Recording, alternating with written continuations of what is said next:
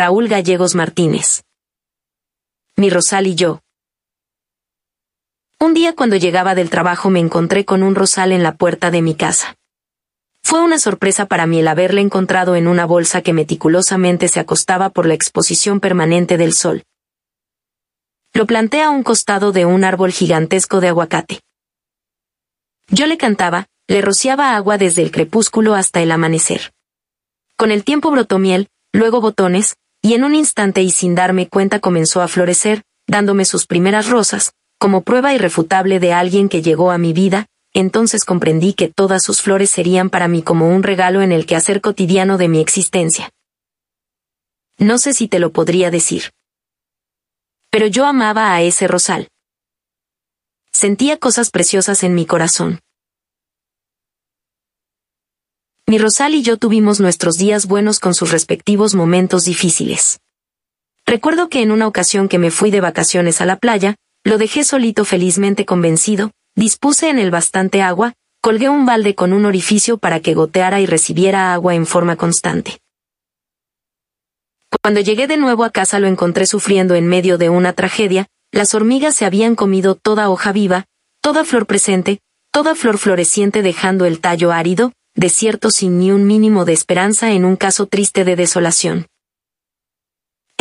Estuve en esta devastación cuando decidimos comenzar de nuevo, me habitué a él y él se habituó a mí. Gracias a esta conflagración llegaron las flores de nuevo. La alegría se albergó en mí, hasta que el árbol de aguacate rompió el cajete que lo contenía. Y el rosal fue cruelmente separado, y poco a poco se fue apagando su vida. Lo trasplanté en otro lugar, le leía poesía y al sentir que sus hojitas caían dispuse una bañera con piedrecillas y un pez multicolor adentro de esta, quería que el rosal sintiese por sus propios medios la alegoría de un pez aprisionado. Pues aunque todas las flores están plantadas al piso simplemente son libres. Compré un globo rojo, lo amarré al rosal para que él encontrara en el cielo todas sus manifestaciones. Azul, rojo, oscuro, estrellado, gris, violento, en calma, lagrimoso, triste, feliz, distante, cercano, libre, jamás aprisionado. Mi rosal vivió con dignidad, y yo aprendí que cada vez que se enrojecían sus ramitas, se tornaran rojas, nacerían flores nuevas, flores diferentes.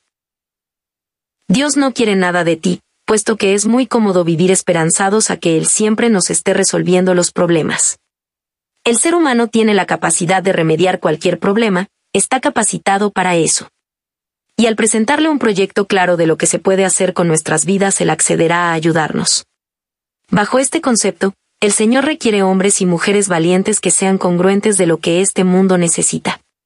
Llegando a un claro ejemplo de lo que es la libertad y su proceder en este momento histórico. Que nos toca vivir. Cuento, Raúl Gerardo Gallegos Martínez. Poeta y escritor mexicano.